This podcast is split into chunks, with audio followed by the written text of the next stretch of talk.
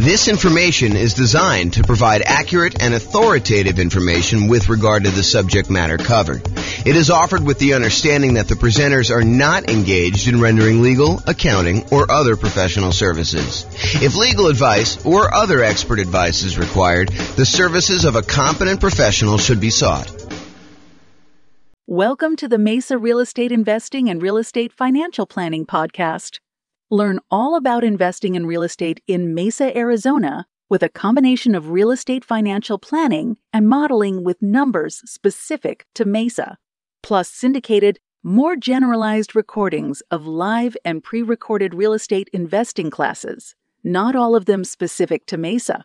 Be sure to stay tuned after the podcast for a message from our sponsors. All right. Good morning and welcome, everyone. I am your host, James Orr.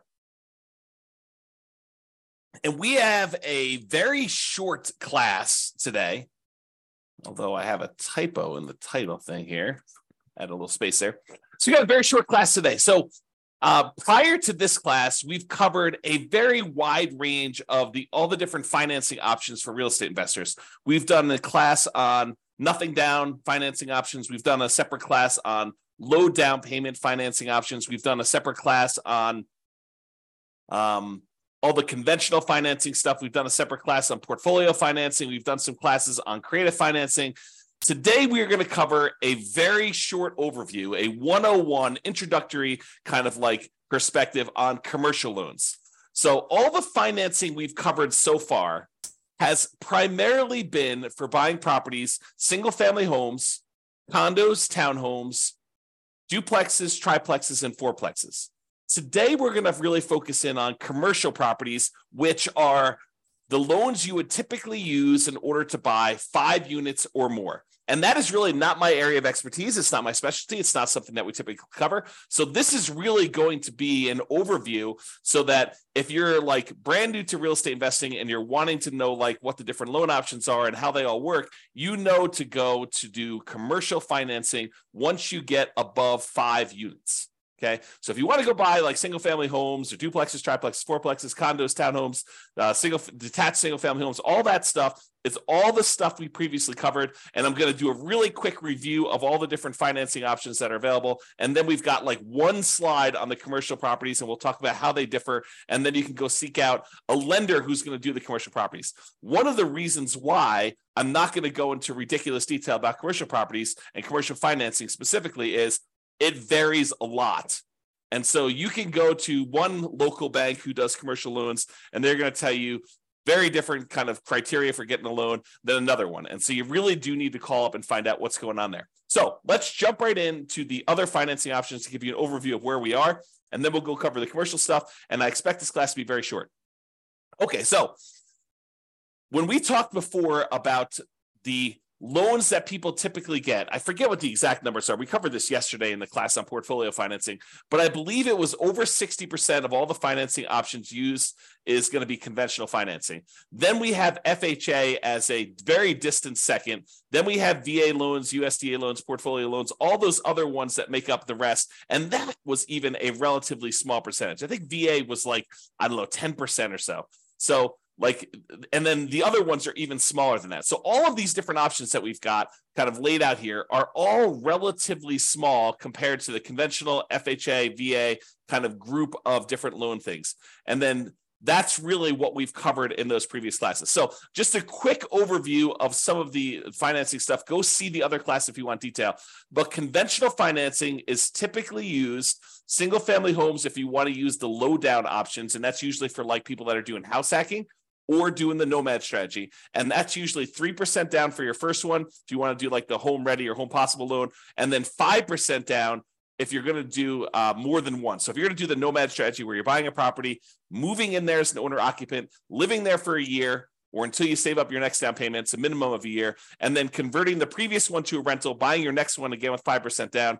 It's a way that you could buy, you know, four properties instead of one if you had 20% down. So instead of putting 20% down and buying one investment property, if you're willing to move into the property and live there for a year, you can now buy four. And four will get you a long ways toward becoming financially independent if you're thinking about like your asset base and your size of that. Okay, so single family home options for that, 3% down on the low end, usually 5% down that we're seeing that. If you want to do non owner occupant, if you want to do traditional investment properties when you're buying these properties um, and not moving into them, they start with 15% down with private mortgage insurance. You're going to pay a premium for that, and you're going to pay that private mortgage insurance, which is insurance you're paying to protect the lender in case you default. In theory, they want you to put 20% down. You say, hey, look, I don't really want to put 20% down. They say, okay, I'm willing to still make you the loan.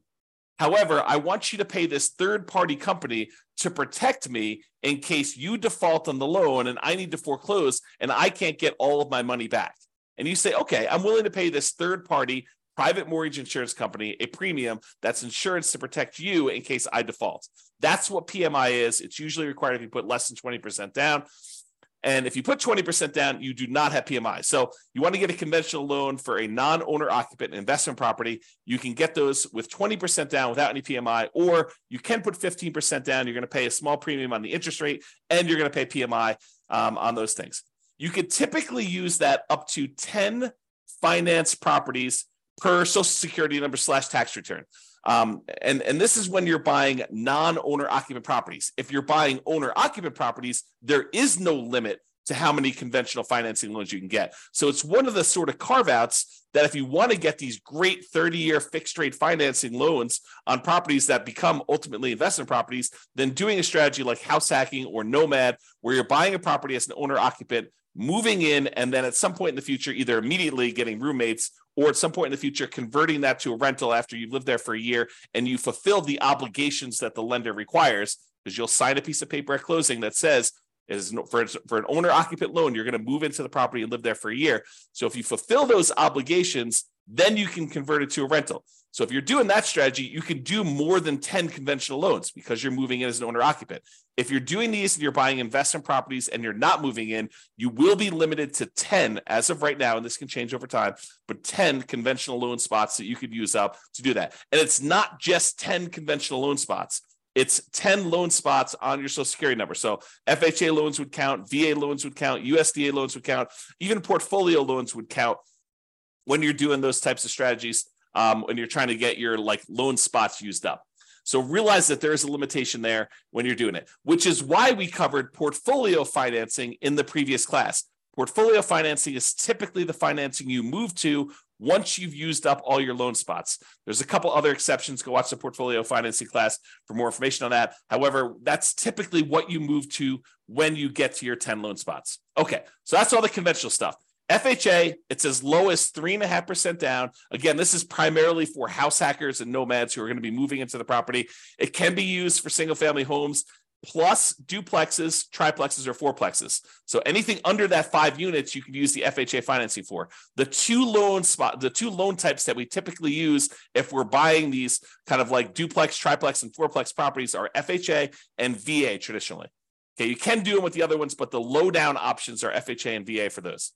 So down payment assistance is sometimes used with FHA, um, and that's for house hackers and nomads. It's probably not going to be for non-owner occupant investors. VA loans, it requires VA eligibility. So thank you for your service if you've done that. It is a nothing down loan program. And again, that could be used for single family homes as well as duplexes, triplexes, and fourplexes. The USDA loan is the other nothing down loan program, and that requires rural property. So you're not going to be able to use this loan in a big city. These are for like things on the outskirts of town in more rural areas. Use the USDA eligibility map in order to find out if the property you're considering is eligible for that nothing down financing. Just go and search out USDA eligibility map and type in the address of the property. It will tell you if it is eligible based on that. Again, these are nothing down and they can be used for those single family homes, not duplexes, triplexes, or fourplexes. And then portfolio loans, these are typically local banks that are not going to be selling their loans to the third market, like the um, secondary market rather. Uh, they're going to be keeping the loans on their books in their own portfolio. It is usually the next stop when you exceed your loan limits with conventional financing. There are other couple exceptions, like if you're going to go do a loan with uh, your self-directed IRA or self-directed 401k being used as a financing, or if you're going to go buy an LLC at the start, you're going to do a partnership and you're bringing a partner, one or more partners in, you want to buy in the LLC to begin with, you can use portfolio financing to do those as well. Then you've got the whole creative financing family, owner financing, wrap financing, subject to, loan assumption. The lease option, lease purchase, rent to own, lease to own kind of family of things. All the agreement for deed, contract for deed, um, bond for deed, um, installment land contract, like all of those different options as well. That's all the creative financing stuff. And in those cases, you'll probably very likely be able to negotiate a low down payment option, if not a nothing down payment option. Although there are some deals that would require some money down when you're doing those. Private money, going to grandma, asking her if she'd be willing to do a loan. Um, the, the negotiation is wide open on those because it's usually based on your relationship with somebody. And the quality of deal can help, but it's primarily your relationship with grandma that determines whether or not that is going to be a good loan for you. And then finally, hard money loans. Those are people that are in the business of loaning money on real estate, very likely be able to negotiate a low down payment, or in some cases, a nothing down loan option. In those, it's usually based on the quality of the deal. You know, a lot of times you'll hear 70% of the after repaired value is the maximum that they'll loan based on those. Uh, it is generally commercial properties only. So with hard money loans, you're probably not going to be able to use those as a nomad or house hacker. It's usually only for commercial loans. That's usually because the hard money lenders don't want to deal with the consumer loan lending laws. Okay, so that is an overview of all the different things. And you'll notice that these are mostly dealing with single family homes, condos, townhomes, duplexes, triplexes, fourplexes in some cases, but it usually doesn't deal with five units or more. Although you could argue that the private money and hard money and creative financing ones, those could also be used with some of these commercial properties. However, commercial properties are typically five plus units. And some banks may do some kind of more unusual things like do commercial loans across multiple one, you know, single family homes, condos, townhomes, duplex, triplex, fourplexes. Well, they'll do like a blanket loan over those. Um, some of the other interesting things about commercial loans is they typically don't count as part of your 10 finance properties for conventional. So it usually is not one of your loan spots if you're thinking about that way. Another interesting thing about commercial properties, a lot of times when you're doing these other loans, they're going to require that you buy them as an individual and personally sign a personally guaranteed loan. So you'll go buy a property and you'll do conventional financing. They're going to have you personally sign, and you're not going to be able to buy an LLC. Not going to get into this discussion here, but sometimes people will buy the property and then as soon as they own the property, they will go meet with an attorney, get proper legal advice on how to do this, and then they will deed their property into the name of an LLC. There's some weird things that happen with that as far as like your ability to do that without the uh, the, the lender being able to call the loan due. Not that they will, but they are able to call the loan due. But you'll want to get advice from an attorney on that. It's a uh, it's a gray area to thing to say the least. However, when you're getting a commercial loan, you could usually use the LLC directly to borrow. In most cases, the lender is still going to require you to sign or someone else to sign personally on the loan to personally guarantee it. And if they are going to lose money on the deal, if they have to foreclose or something like that, they will go after you personally to do that. So there is recourse on you as the individual borrower. So these loan programs, and one of the reasons why we're not going into a lot of detail, these loan programs vary and they constantly change sort of like the, the way I think about it is all the traditional consumer based loans have very strict standards and very rigid rules in place to protect the consumer. However, commercial financing is sort of the wild, wild west. All the rules and everything can vary. They're kind of like setting up what they can do there. And so realize that if you're going to go do commercial financing, just go in eyes wide open and realize that the programs are not standardized and that you'll likely have that. I would also point out that most of these loan programs, there's some, some exceptions in here, but most of these loan programs, one of the advantage of getting these is that they are 30 year fixed rate financing.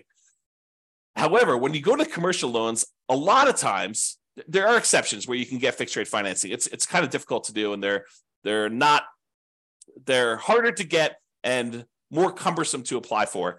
Um, but most of the commercial loans you're going to run into are going to have some type of adjustable rate mortgage and usually have some type of balloon payment where they may have a 20 year amortization where you're you're paying off you're making payments on the loan as if you were going to pay off the entire thing in 20 years. However you usually have like a five year balloon or seven year balloon or a 10 year balloon or or five years with the right to renew one more time with an adjustment to the interest rate for another five years. So all these kind of like things vary so even though that has a, a, kind of payment period over 20 years, realize that you may have to pay off the entire loan or refinance it within five years or seven years or 10 years. Again, these programs vary and they're all over the place.